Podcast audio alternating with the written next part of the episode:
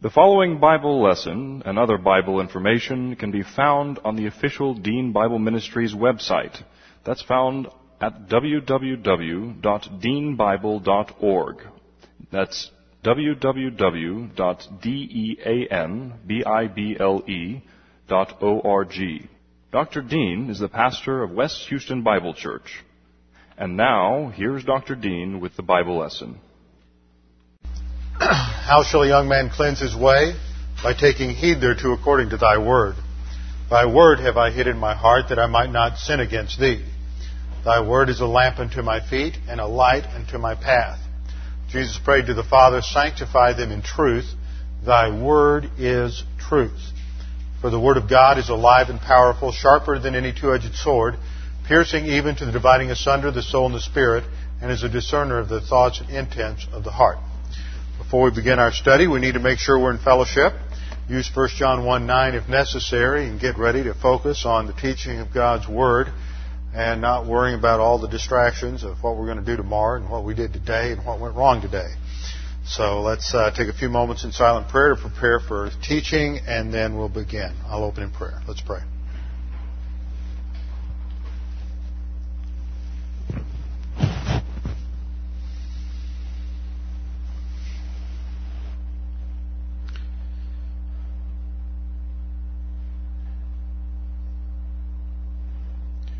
Our Father, we do thank you that we have this wonderful opportunity to study your word, that it is your word that gives us insight into the, your purpose in human history and the overall global or universal plan of how human history relates to the angelic conflict and the special role that we as church age believers play in that angelic conflict. Now, Father, as we continue our study of Daniel, we pray that we would be encouraged and challenged by the things that we study. And that as we look at these doctrines, it might help us to better understand why things are the way they are and to better understand your plan. We pray this in Christ's name. Amen. We continue tonight in our study of Daniel. Open your Bibles to second chapter of Daniel. Second chapter of Daniel in verse 1. Now, in the towards the end of Pontius Pilate's interview with Jesus in the uh, sixth trial, when Pilate is interviewing Jesus, Jesus answers his question by saying in John 18:36, "My kingdom is not of this world. If my kingdom were of this world, then my servants would be fighting, that I might not be delivered up to the Jews, but as it is, my kingdom is not of this realm." Pilate therefore said to him, So you are a king? Jesus answered, You say correctly that I am a king. For this I have been born, and for this I have come into the world to bear witness to the truth. Everyone who's of the truth hears my voice. And then Pilate gave his famous reply. He looked at Jesus and he said, What is truth? And then demonstrating that he did not believe there was truth and his lack of concern for finding truth, he turned his back on Jesus and walked out walked out to the Jews. Now, that little interchange illustrates for us the core issue in the battle between the kingdom of man and the kingdom of God as we've been studying it in Daniel. That's one of the major themes in Daniel is this, this struggle, this battle between the kingdom of man and all that man wants to be and all that man tries to be in, in antagonism to God and in rebellion against God versus God's claim to be the final authority in the universe the sovereign God of the universe, and the determiner of absolute truth. So the battlefield between the kingdom of God and the kingdom of man often centers on the question of truth.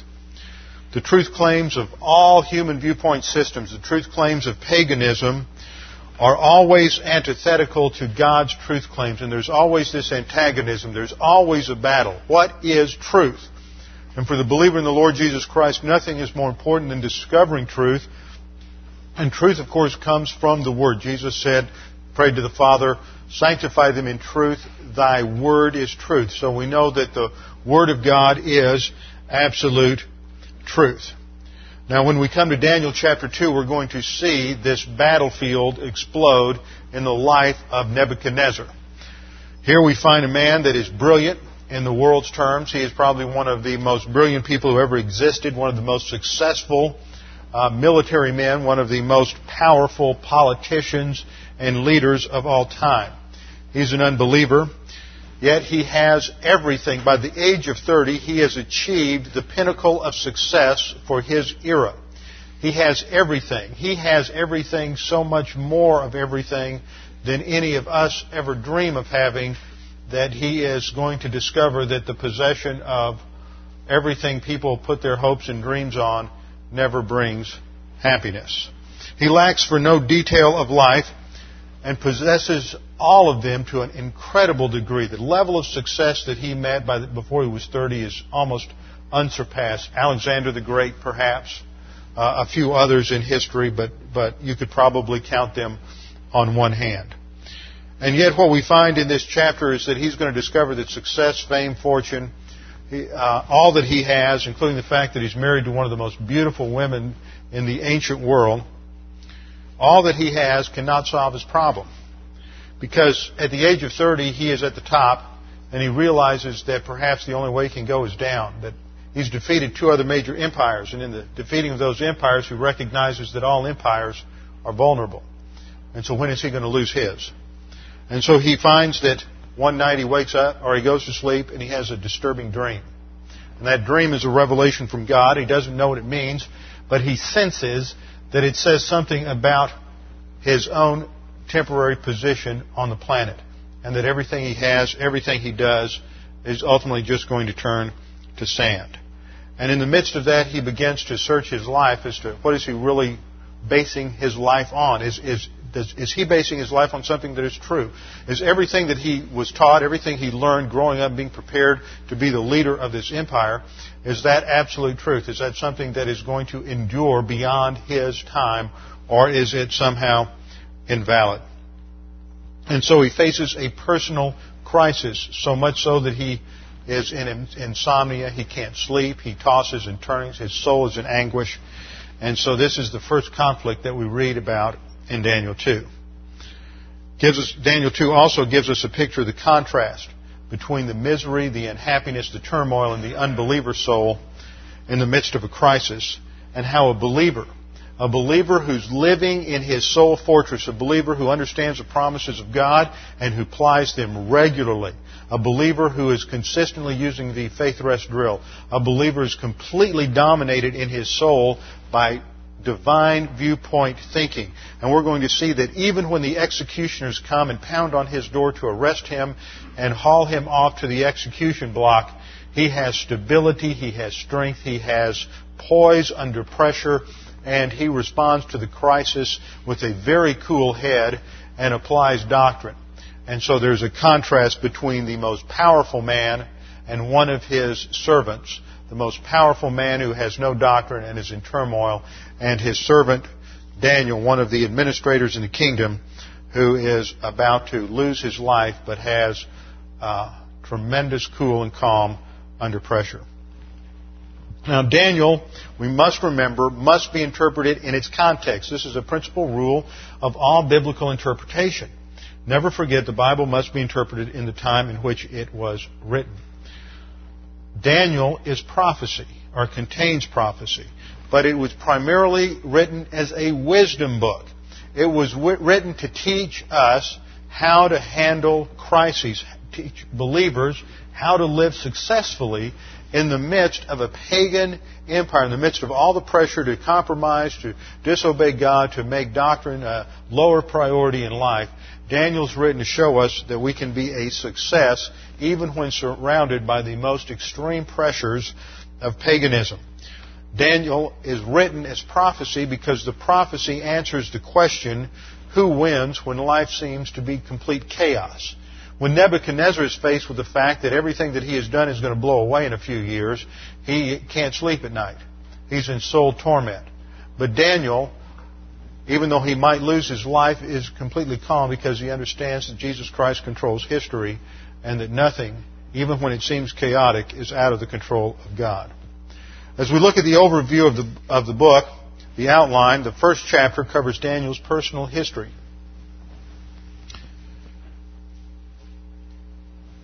First chapter focuses on how Daniel enters into Gentile politics and how he was a success, so much so that he was the valedictorian of his class, a group of hostages that were brought from Jerusalem to Babylon and then went through a three year, remember that figure, went through a three, three year uh, training process where they were going to be completely brainwashed and indoctrinated in all of the uh, all the practices, all of the beliefs, all the skills and training of the Babylonians. They were going to learn Babylonian mythology, Babylonian religion, all of their rituals.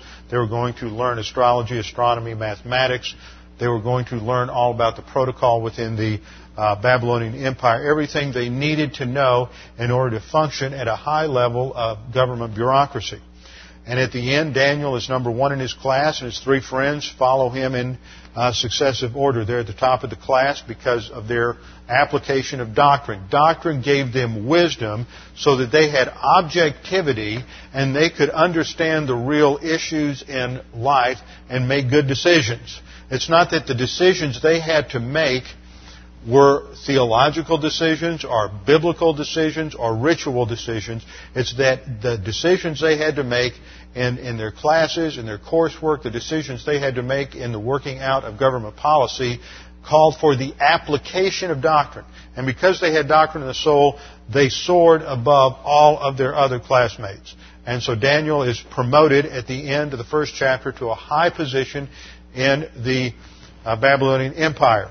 Then we come to the second section of the book from 2.1 to 7.28, which is a history of the Gentile nations. And in there we're going to see Daniel's rise and success in Gentile politics.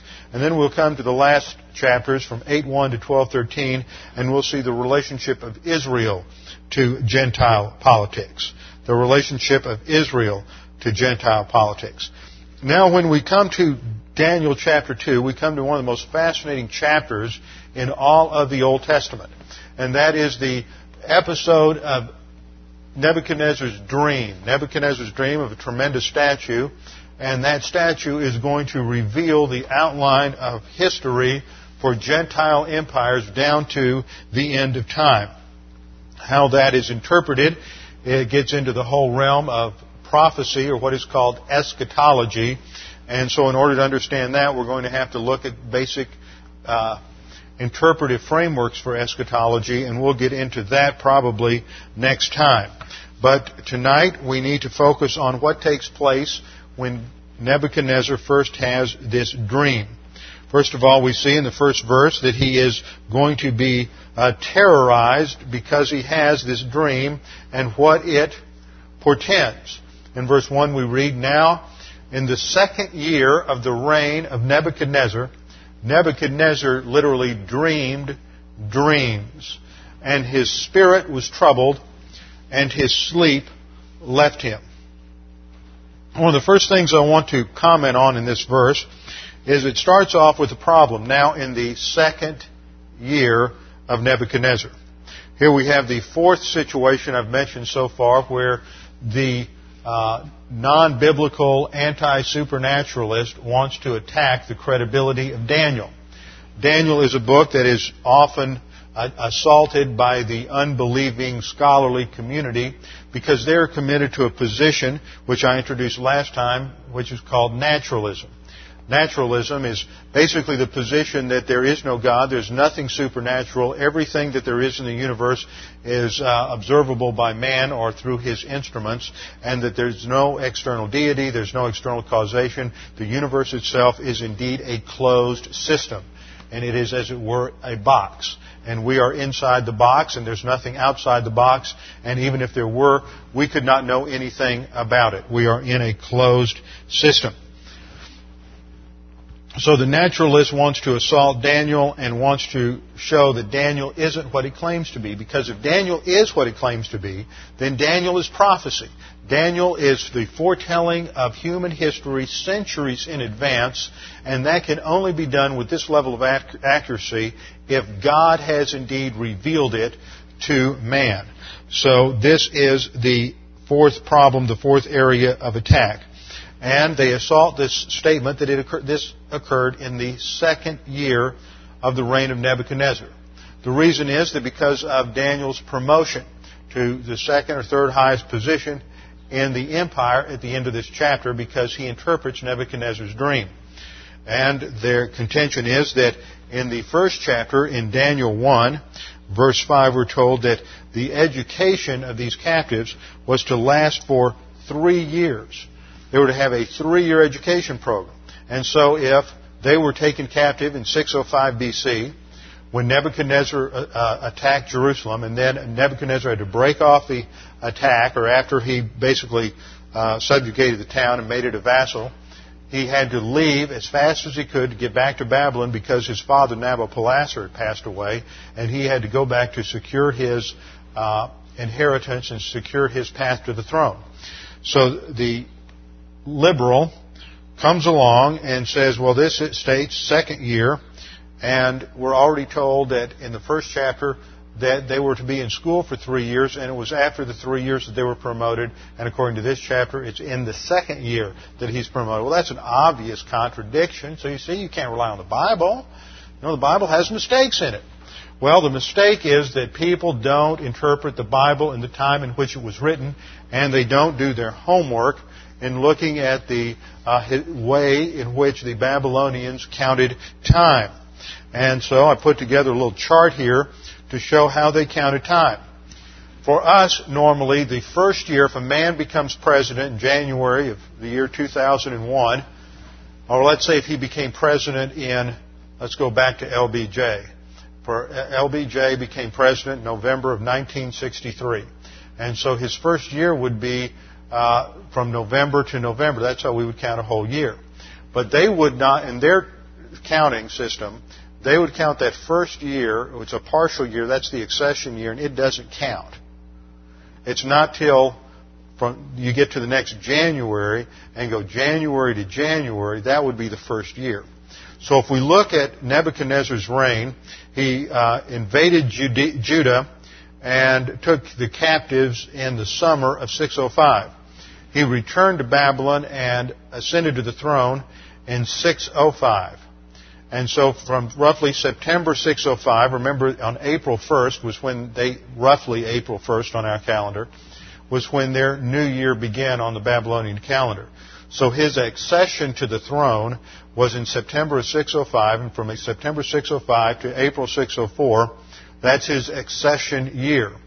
Now Daniel started training in September 605, and his first year of training would have been from September 605 to September 604. That corresponds to Nebuchadnezzar's accession year. Then, Daniel's second year of training would have been from September 604 to September 603. Nebuchadnezzar's first year of, uh, of his reign, the first official year of his reign, would have been from April 604. So his first year doesn't start until um, six months before or six months into Daniel's first year of training. So from April 604 to April 603, Nebuchadnezzar is, has his first year. His second year began in April of 603 and ends in April 602, at the end of March 602. Daniel's third year of training would have started in September of 603 and ended the next year in September 602. And April 1st of 602 would have been five months before he graduated. That is, if he went a full third year. Now, in the ancient world, many times a part of the year was only consi- was considered the whole year, and that would count as part of the year. So it's very easy to explain the uh, the apparent discrepancy between the claim in chapter one that Daniel went through training for three years and that this event occurred in Nebuchadnezzar's second year. If it occurred in January or February, of 602, then, then it would have occurred in Nebuchadnezzar's second year, and it would have occurred five or six months before the conclusion of Daniel's third year. So he's in his senior year, and he's about he's within months, maybe just two or three months, of graduation. And so it's very easy to correlate the events of chapter 2 with chapter 1. It occurred just before graduation the, these men had not graduated yet because if we, furthermore, if we look at what goes on in Daniel chapter 2, Shadrach, Meshach, and Abednego and Daniel are not included with the the counselors, the sorcerers, the magicians, that are, and all the counselors that are come, that are brought before the king. They don't know about what happens in Daniel 2:2 until the executioners come to take him off to kill him. So that indicates that they're still apprentices. They're still in training. They're still, uh, they still haven't graduated yet. So it's just prior to graduation, and this episode occurs. So it explains again why they got such a high promotion at the end of chapter 1. So we read here in the first verse, in the second year of the reign of Nebuchadnezzar, Nebuchadnezzar dreamed dreams. Now the Hebrew word here is the verb is halom, which is a Qal perfect, third masculine singular for the word just to dream. It's a normal word for dreaming. He went to bed one night. He was probably very relaxed, had a good night, and he's going to have a good night's sleep. He has, uh, he's the emperor of the world almost. He has the largest empire that has existed up to that time, and he has conquered two other empires. He's conquered the Assyrians and the Egyptians, and everything is under his control. Everything is going his way. Everything is absolutely fantastic, and he goes to sleep and he has this incredible dream. Well, the next morning woke up, kind of shook it off, and thought, well, I better not eat jalapenos for dinner anymore. But then he went to bed that night.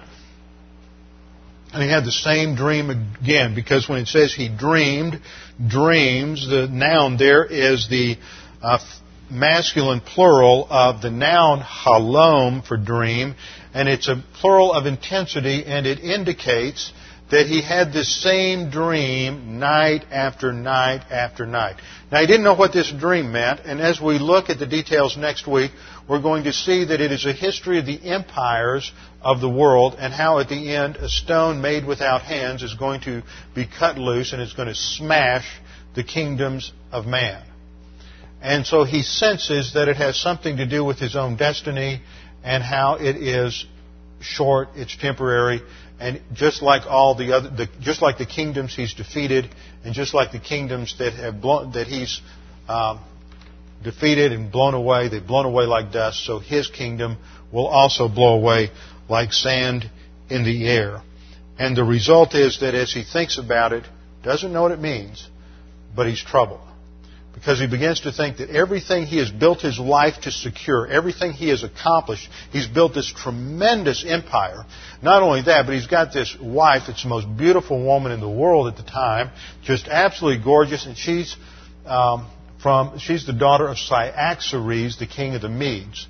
And Media was a mountainous area, so he's going to build a uh, something for her to give her a little elevation because uh, Babylon's flat and she wanted a mountain.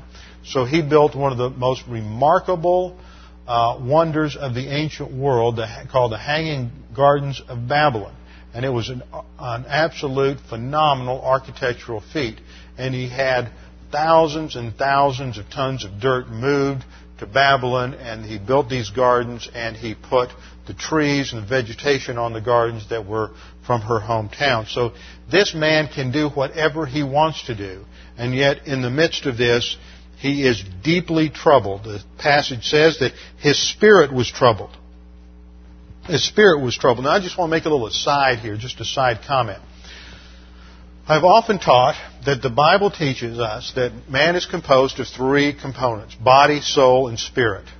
Human soul and human spirit. And at spiritual death, the human spirit was lost by Adam. And at regeneration, when we trust Christ as Savior, we get uh, God, the Holy Spirit, creates and imparts to us a human spirit. And that's based on a key word that's used in, in 1 Corinthians 2.12 and also in in about Jude 13 or 14, there it's translated worldly, which it doesn't mean. And it's the Greek word psychikos, which means soulish. And in the Jude passage, it says, it's translated in your Bible. It's a horrible translation in the English. It says worldly minded, devoid of spirit, and it's a capital S. But in the Greek, what it says is psychikos, which means soulish, from the Greek word psyche, means soulish, not having a spirit. Not having a spirit. And there, pneuma is used, it's Greek in the New Testament. Pneuma is used with the technical meaning of the human spirit. But just as pneuma has about eight different meanings in the Greek, so ruach, the Hebrew word, has about eight different meanings in Hebrew. Some are general and some are specific. For example, ruach can mean wind, breath, spirit, power. It can even refer to the mind, to the thinking part of the soul. It can refer generally to the immaterial part of man, or it can be a technical reference to the human spirit, that which was lost when Adam sinned and what is acquired at regeneration. However, you're always going to find somebody who's going to say, well, you know, you just believe in that trichotomy stuff, and that's really not in the Bible. Look at all these people like the Egyptian Pharaoh and, and uh, uh, uh, many others in the Old Testament, like Nebuchadnezzar, who weren't saved, and they had a spirit. So you can't use that word to prove it. Well, that's, you've got to be able to discern the difference between specific technical uses of a word and non-technical uses of a word. And that just because you have a word like ruach doesn't mean it always has the same connotation in every passage. So you have to understand the distinctions and use clear statements of Scripture, like 1 Corinthians 2.12 and Jude uh, 13, to interpret the other passages, less clear passages of the Scripture. So here it's just talking about, I think it's a reference to his mind. It could be just his general uh, talking about his immaterial person, but I think that it's just talking about his his mind, his thinking. He's troubled. He's thinking more and more. What does this dream mean? What does it mean? What does it have to do with me? Does this really mean that everything I'm devoting my life to is just going to blow up and dry away? It's just transitory. It's meaningless. That, that I've invested my life in, and I've built my life on everything I was taught as a young man, everything that my, the, my father's advisors taught me, everything that his counselors taught me, the, the conjurers, the astrologers, the, the, the magicians. I did everything they said. I, I believed completely in Marduk and in the religious system of Babylon, and yet, yet maybe it's all false.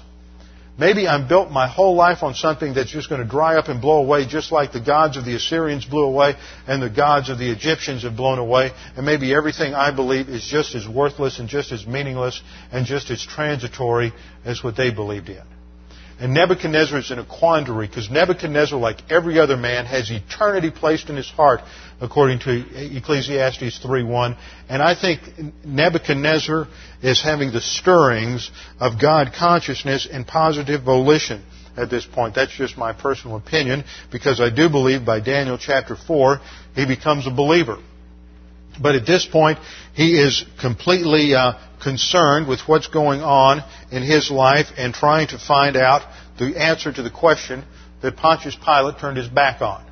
He wants to know if what he believes is actually true and if he can count on it. This is a man who has had tremendous victory. Remember, here's a map of the ancient world, and up here in this section of Syria is a place called Carchemish. Now, it's out in the middle of the desert. Yet it was at the confluence of three major trade routes, and in 605, Nebuchadnezzar had conquered the Assyrian, the joint Assyrian and Egyptian army at Carchemish. And that captured the trade routes. And like every great nation in history and every great empire, they're built on good economy. And they're built on trade. They're built on an income flow. So he captured the trade routes, and then in 605 he he went down into the Middle East here, and it was and he was pursuing the Egyptians back to Egypt. But on the way, he saw Jerusalem and sent his main troops to continue the pursuit of Pharaoh Necho, and he laid siege to Jerusalem. That was in 605, his accession year. Then he went back to Babylon, took the throne, and the next year, his first year, in 604, he came back, regained control of Judah, according to a passage in 2 Kings. He um, uh, made Judah his official vassal, and he laid siege, started to attack the Philistines along the coast. And then in 603 6 to 602, he came back and he finished the conquest of the Philistines. So by 602, by the time he has this dream in his second year, he has completely conquered the Middle East. He has subjugated Judah, and he has made all of these various countries, the, the Jews, the Philistines, the Syrians, the people in Tyre and Sidon, all his vassals. But yet, the question remains, is all of this for naught? Is it temporary? Have I devoted my life to something that only has temporary value. So he begins to question this validity and he calls in his counselors to see if they can solve his problem. Verse 2. Then the king gave orders. The king gave orders to call in the magicians, the conjurers, the sorcerers, and the Chaldeans to tell the king his dream. So they came in and stood before the king. Now there's a couple of words here that we need to focus on. First of all, the magicians. Now these aren't magicians like David Copperfield or Houdini. These are men who are involved in occult arts. But it's more than that. It comes from the Hebrew word chartom. Chartom. And it's the same word that originally meant a stylus. A stylus was used, it had a triangular shaped head, and it was used to imprint the clay tablets in writing cuneiform. Cuneiform is an alphabet that the Assyrians developed that is based on just wedge shaped letters. And they were therefore the men who were in charge of learning. Back in those days, learning was, and reading was considered something almost magical, and they kept control of the education system. They, not just anybody could get an education, and not just anybody could learn all the things about science that they knew. So the word originally de- designated those who were writers, those who were the scribes, those were the uh, intellectuals of the culture and it was then applied, came to apply a broad, to, to a broader group, which we translated as magicians. And these were men who were trained in mathematics of the day. They were trained in astronomy and astrology, which were not separated, which shows that they had a heavy mythological orientation to all of their science. And they used various occult arts for telling the future. They are the intellectual power brokers of the day. Then you have the conjurers. The conjurers and the sorcerers, these make up one group. The sorcerers, that's an interesting term. It comes from a, an old Akkadian loan word, ashafim. And these men were involved in various forms of necromancy. That's when you're trying to consult the dead about the future. Uh, hepatomancy, which is trying, when you're trying to read the liver, you'll go t- take an animal, sacrifice and cut out the liver, and then the priest will utter some kind of mumbo jumbo over the um, over the uh, uh, liver and then uh, read the future from it. They were involved in uh, oneiromancy, which is the predicting the future on the basis of dreams, and all sorts of other occult arts. So they were practicing sorcery and witchcraft, and of course the Bible forbids that in Deuteronomy and uh, Leviticus. Today, the, the counterpart from all this is uh, astrology, even reading those mindless little astrological columns that appear in the newspaper. Tarot cards, and you, you know, there's, what's her name, Madame Cleo, that appears over and over again. You know, I, I know who suffers insomnia in the group because uh, when you're up at 2 o'clock in the morning and you can't sleep and you flip on the television and you go and you see her infomercials on about every other chapter to call in and have your have your future told. Uh, seances, all of these things are occultic, and while it doesn't necessarily mean that demons are involved, it's all part of the doctrines of demons and all part of demon influence, and it's a distraction and it's forbidden to believers. Now, the term Chaldeans refers to a particular elite. This was an ethnic term but it came to mean more than simply an ethnic term. These were the highest uh, aristocrats among the Chaldeans, and it was a term for their priest class. So taken together, we must look at this as a group. All these terms describe this whole group: the magicians, the conjurers, sorcerers, and Chaldeans. This refers to the intelligentsia. This is, in effect, Nebuchadnezzar's cabinet. This is the Secretary of State, the Secretary of uh, Defense, the Secretary of the Economy, all of these people are here. These are the intellectual elite. These are the intellectual power brokers. These are the academicians, the, the leaders of education in Babylon. This is everybody who has any influence whatsoever. And Daniel calls them together to give them advice. Together they represent man's, man's kingdom at his best.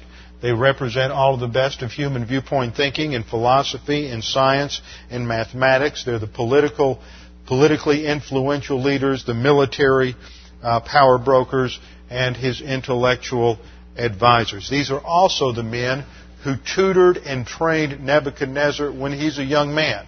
He knows them well. They're the ones who took him, took him out, took him through his classes, made him learn, go through all the mathematic drills, all the arithmetic drills, all of the uh, astronomical drills. They're the ones who taught him Babylonian cosmogony and how the universe started off from pure chaos and eventually the gods uh, from this chaos in the body of Tiamat and the, and the wild sea carved out man, created man. They taught him about the gods of Babylon. And that was the ultimate reality in their thinking and the basis for truth as the Babylonians understood it. But now that, that certainty that he had in their system is cast adrift. There, there is now doubt because he wants to know what this dream means. He's built his whole life on, on his Babylonian worldview and now he feels like it's shaky. And so he is going to put them to the test. Verse 3 And the king said to them, I had a dream. And my spirit, that is once again my, my, my inner, my immaterial man, my, my thinking, my mind, my soul, my thinking is anxious to understand the dream. I'm, I'm in turmoil. And, and the Hebrew word that is used here is pa'am, which is a picture of uh, of a storm-tossed sea. If you think, imagine what it looks like if you saw the, the, the movie The Perfect Storm, what it's like in a Class 5 hurricane out in the middle of the ocean. That's what he is, how he is describing the turmoil of his, of his soul. And he wants an answer, but he's going to set up certain conditions on the answer, but first they're going to respond. You can hear their unctuousness in their response. Then the Chaldeans spoke to the king in Aramaic. Now, the term in Aramaic is a clue here because starting with verse 4 through chapter 7, this book shifts from Hebrew to Aramaic. It's one of only two books in the Old Testament not written in Hebrew, or sections not written in Hebrew. 2 to 7 are written in Aramaic, and then portions of Ezra are also written in Aramaic, and the sections that are written in Aramaic pertain to the history of the Gentiles. So it is appropriate that it's written in Aramaic and not Hebrew. Then the Chaldean spoke to the king in Aramaic, O king, live forever. Takes me back to a few years ago when I, we were down at Baraka. We were we did a play with the uh, on Daniel and the lion's den from the lion's perspective. And the unctuousness of, of the actor who uh, announced the king, Oh, king, live forever. Well, they wanted to make sure they ingratiated themselves to the king, and they say, Tell the dream to your servants, and we will declare the interpretation. See, they had their books on oneirology, and they would go back and they would consult all the symbols and systems that they had for interpreting dreams, and then they would come back and tell him what it meant. But of course, it didn't have to have any kind of rooting in reality. See, that's one of the basic problems ultimately in every system of pagan thought. When it comes to reality, it will sooner or later break upon the shoals of reality. It will fall apart at some point. At some point, the unbeliever operating on human viewpoint cannot live consistently with his human viewpoint assumptions. No matter how reasonable he is, no matter how rational he's constructed the meaning of the universe, ultimately he's going to run into a problem and he's going to have to leap into irrationality because he can no longer live consistently with his rational presuppositions. And that is always the trend of human viewpoint thinking. It will always swing from a, a rational approach to irrationalism. And we have seen that in our own generation starting with the Enlightenment back in the beginning of the 1600s with the, the philosophical writings of Rene Descartes, who was a Jesuit geometrician who started uh, rationalism with his thinking, his, his, his um, uh, precept, I think, therefore I am. He started off with his own experience, but it was thinking. Based on thinking, he could explain the universe. And I'm using rationalism mostly tonight, not as a technical term for like Cartesian rationalism, but to explain any kind of rational explanation of the universe, a combination of rationalism and empiricism. And uh, for about 200 years, this sort of rational hope existed. And then finally, when it came to a man by the name of David, David Hume, and David Hume just uh, expressed pure skepticism. He's the father of modern skepticism, and he demonstrated the emptiness and the bankruptcy and the, the failures of rationalism. And what happened after Hume was that man had to leap into irrationalism, and that started with a man by the name of Immanuel Kant, who laid the groundwork for subjective thinking in the 19th century, and it's finally borne all of its fruit today in the irrationalism of mysticism. And all of this is based on a, on a concept of, of life that is we'd call naturalism, that life can be explained completely apart from God or the revelation of God in human history. And last time I introduced that concept that naturalism excludes God from the universe, rejects and denies the existence of a supreme being or a creator of the universe. And this was expressed in a quote by uh, John Updike in Pigeon Feathers. And there he said, without warning, this is a great quote for demonstrating the, the bleakness of naturalism. This is where it leads. And who could live in an environment where this was all the meaning that you had in life? He writes, without warning, David was visited by an exact vision of death. A long hole in the ground, no wider than your body, down which you were drawn while the white faces recede. You try to reach them, but your arms are pinned. Shovels pour dirt in your face. There you will be forever, in an upright position, blind and silent, and in time no one will remember you, and you will never be called. As strata of rock shift, your fingers elongate, your teeth are distended sideways in a great underground grimace indistinguishable from a strip of chalk. And the earth tumbles on, and the sun expires, and unfaltering darkness reigns where once there were stars. See, there's no afterlife. There's no meaning in life. Everything just turns to dust. Man is no more significant than any other molecule in the universe. It's a depressing view of life. Life ultimately is meaningless and futile. And we wonder why it is that our young people who are made to read literature like this in the high school classroom end up despairing and despondent and go on violent rampages to claim their 15 minutes of fame. Because that's the only way they're going to secure any sense of meaning or value in what is presented to them as a meaningless universe. For the person committed to naturalism, they ultimately are trying to use the universe to explain itself. Ultimately, that brings them to that endless series of circular ar- arguments. The universe created itself for its own purpose. Well, how? Well, just because the universe created itself.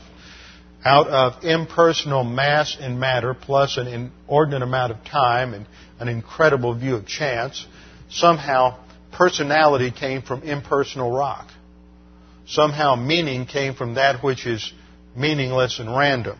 Somehow purpose came from that which has no purpose, no mind, no intelligence. But so, that's where they have to lead because they, naturalists can't live as though life has no meaning. They have to live, they have to do something, and that was what Sartre referred to, that, that in order to validate their existence, they just have to do something. But see, in, in naturalism, there's no ultimate value outside the universe. So value can only come from inside the universe, and so you pick whatever you think man thinks is best for value. So ultimate values are based on relativism, and man ultimately does what is right in his own eyes. The result is that he can't live consistent with his view, so he has to jump from his rational explanation to living irrationally.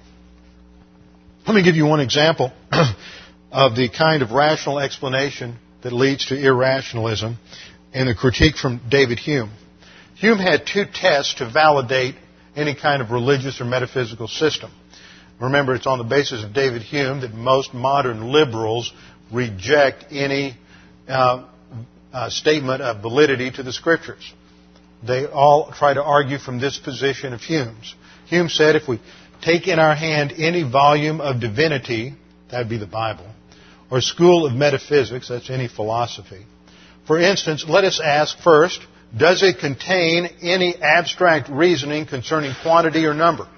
In other words, to validate it, you have to be able to quantify it or represent it in a mathematical formula and validate it through a mathematical formula. No, he says. Does it contain any experimental reasoning, that is, a scientific method of uh, hypothesis, theory, testing, validation, theory, and, I mean, law, and, developing a, a scientific law? He says, does it contain any experimental reasoning concerning matter of fact and existence? No. Well, then commit it to the flames, for it can contain nothing but sophistry and illusion. That's his test, twofold test. It's either got to be mathematically quantifiable or scientifically verifiable. Now let's ask a question. This is Hume's twofold critique to determine truth. First of all, can it be represented and validated mathematically?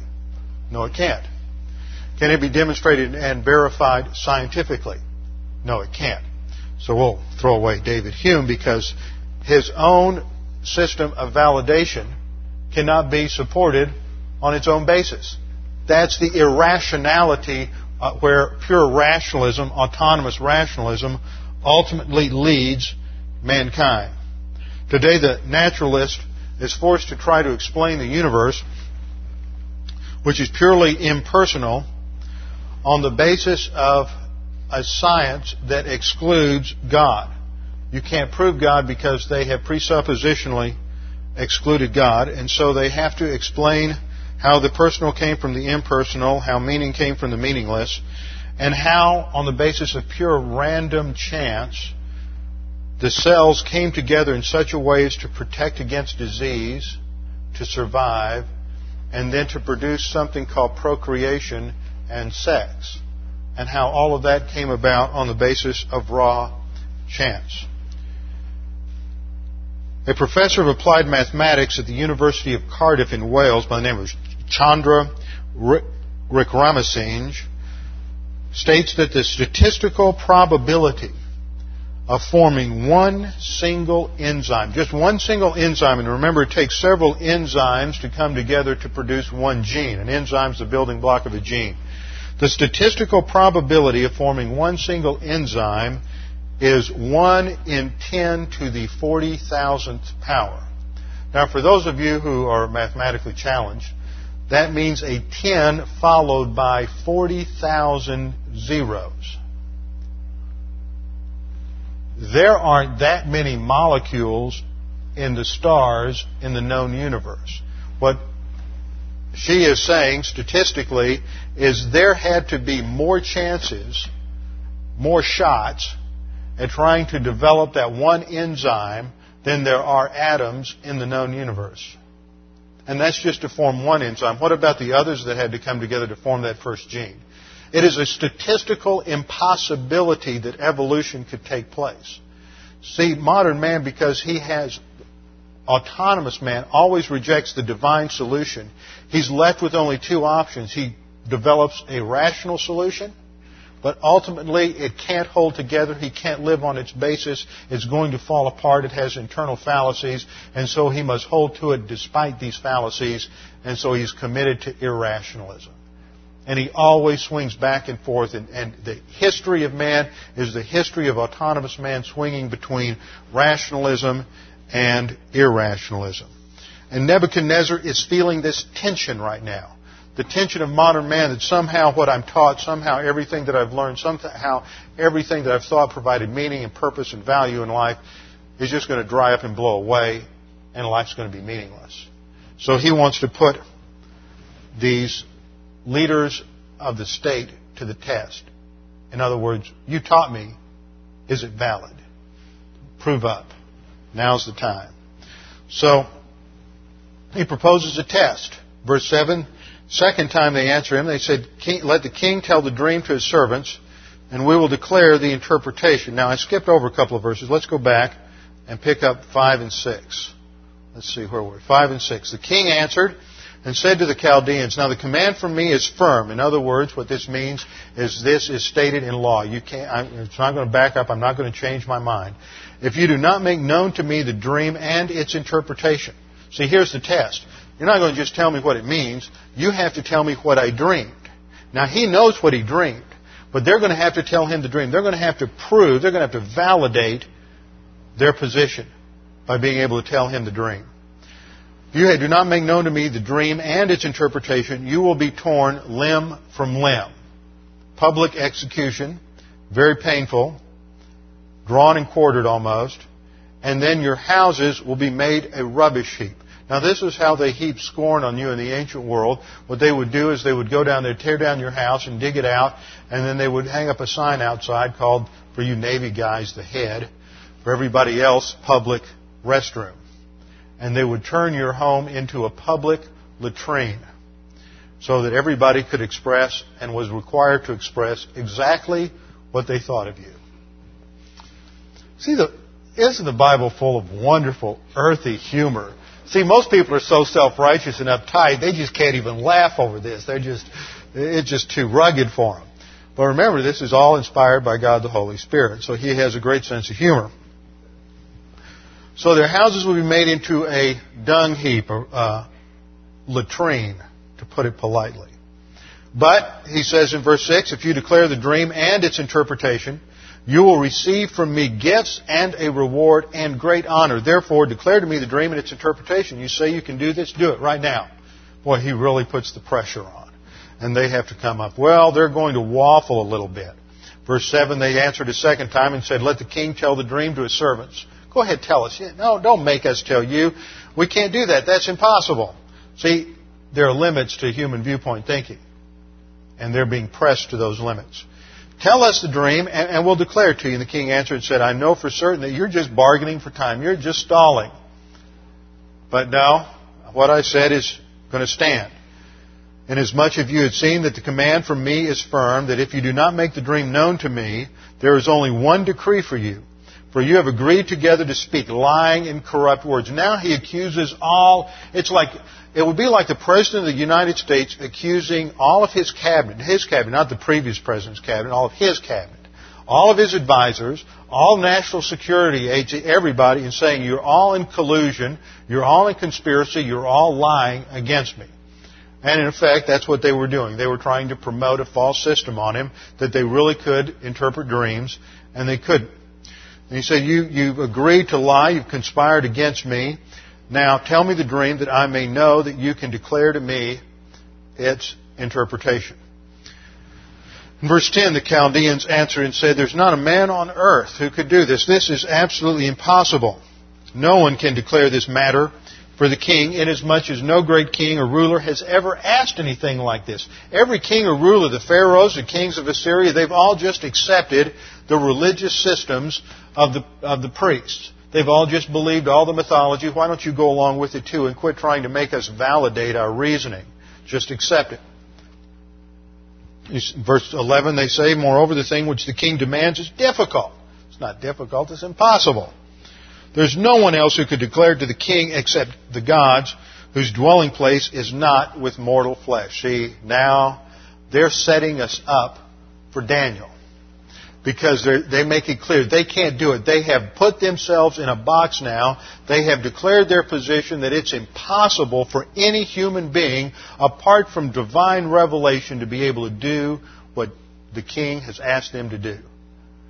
And they have just opened the door a crack, and Daniel's going to drive everything he's got right through that crack to demonstrate the validity of Bible doctrine and the Word of God and the fallacy of all human viewpoint thought systems. Well, Nebuchadnezzar, being who he was and being in the turmoil of soul that he was in, did what any carnal unbeliever in a state of anxiety does. He threw a temper tantrum. And he decided he's going to start executing men right there. And he says, says because of this, the king became indignant and very furious. He became incredibly angry. Put it in whatever vernacular you want to use and gave orders to destroy all the wise men of Babylon. So that means the execution squads. He's called in the um, his SS troops or whatever they had, and He sent them out to start executing the leaders. They are in the process of going down the line of all of the key figures and, and uh, magicians and sorcerers and Chaldeans, and they're starting to execute them. And he gave orders to destroy all the wise men of Babylon. So the decree went forth that the wise men should be slain, and they looked for Daniel and his friends to kill them. And that's where we're going to see Daniel next week because Daniel knows how to handle the crisis. Daniel is going to come to the knock on the door. He wasn't at the meeting. He doesn't know anything about the dream. He doesn't know what the conditions are. And he's going to open the door, and there the, uh, the head of the execution squad is standing. And he says, Okay, guys, I hate to do this, but we have to go off to the gallows down on uh, Concord Place. That's where they executed, chopped the heads off of all the aristocracy in the French Revolution in Paris. So they're going to take them all down and they're going to execute him. But Daniel knows something. See, Daniel knows that he's got the gift of prophecy. And that's clear because of the way God blessed him, and we were told about that at the end of Daniel 1. That was foreshadowing. And we know that Daniel knows this. And so Daniel has confidence in God. That's what faith is. You see, for the naturalist who's looking at us, he thinks faith is faith in, is faith in faith. He thinks it's meaningless subjectivism. You just believe something because it makes you feel good. As Marx said, it's just the opiate of the masses. But you see, for the Christian, we know that faith is a system of knowledge. It is knowing something. It is knowing something with certainty. It is not faith in faith. It is faith in verifiable facts of Scripture. And Daniel knows, because of what God has already done for him, and because of what the Scripture says, that God is going to give him the ability to interpret this dream. And when we come back next time, we're going to see Daniel's interpretation of the dream and why that is so crucial for understanding human history and prophecy. With our heads bowed and our eyes closed. Father, we thank you for this time to look at your word, for the confidence that we have knowing that you're the God of history. Again and again and again in the word, especially in Daniel, we are reminded that you are the sovereign God. You are the one who controls history. You raise up kings and you destroy kings. And that all of human history is ultimately designed to bring glory to you in the midst of the angelic conflict. And Father, as church age believers, we have a special role in this conflict and we have a special testimony. And we pray that as church age believers, we would be challenged with the life and the testimony of Daniel to make doctrine the highest priority in our lives and to live our lives completely dedicated to your word and applying it in our lives that you might be glorified.